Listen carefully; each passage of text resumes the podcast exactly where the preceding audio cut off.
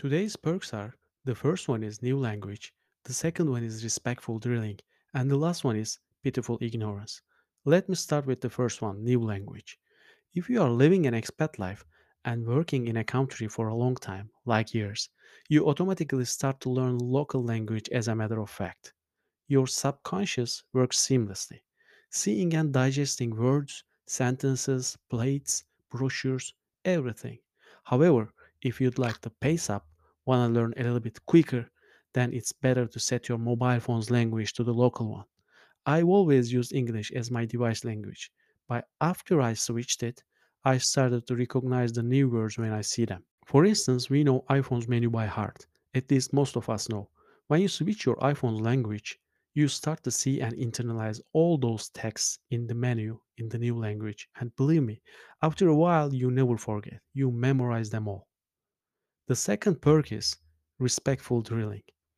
I have a close friend who was raised in UK, United Kingdom. She lives in another country right now, but time to time goes for visits to UK.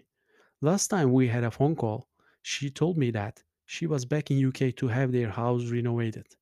Then she told me that construction workers handed out brochures to inform all the neighborhood about drilling, noting that the time it will happen and how long it will take. I was totally fascinated with this information. I've never heard something like this before. What a modern way of working. Think about it. When was the last time you were informed before the drilling noise that goes into your brain, before it ruined your online meeting or your phone call for a job interview? Wish that every construction or renovation was conducted like this. The last perk is pitiful ignorance. From a couple of online resources that I read, I learned that it is better to go to the gym in the afternoon. It makes sense because if I go to gym early in the morning, I cannot pull myself together until lunchtime. It makes me feel really really tired just before I have my lunch. Then energy kicks in and all my body goes green, but all that time before lunch turns to be a torture. For that, we are in the middle of corona outbreak. Gym requires members to make reservations. I made my reservation for 7 p.m. It was a little later than afternoon, I know, but I could not find any available spots. As soon as I get in the gym, I felt that heavy smell, stinking human sweat.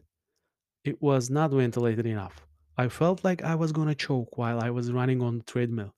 Just looking around, I saw lots of people taking their places quickly on treadmills, stair steppers. They were not caring about the air inside the gym. I got the feeling that if I keep staying in, very bad things can happen. I might pass out, or if any member with coronavirus, I don't want to think about the possibility.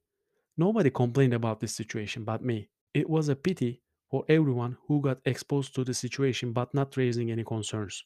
Sometimes, when you are the one, the only one who realizes something wrong, and your warnings are not being heard, it is best to leave the place. I packed up my things and I left the gym. I wish that everybody in the gym were caring about this situation, but they did not.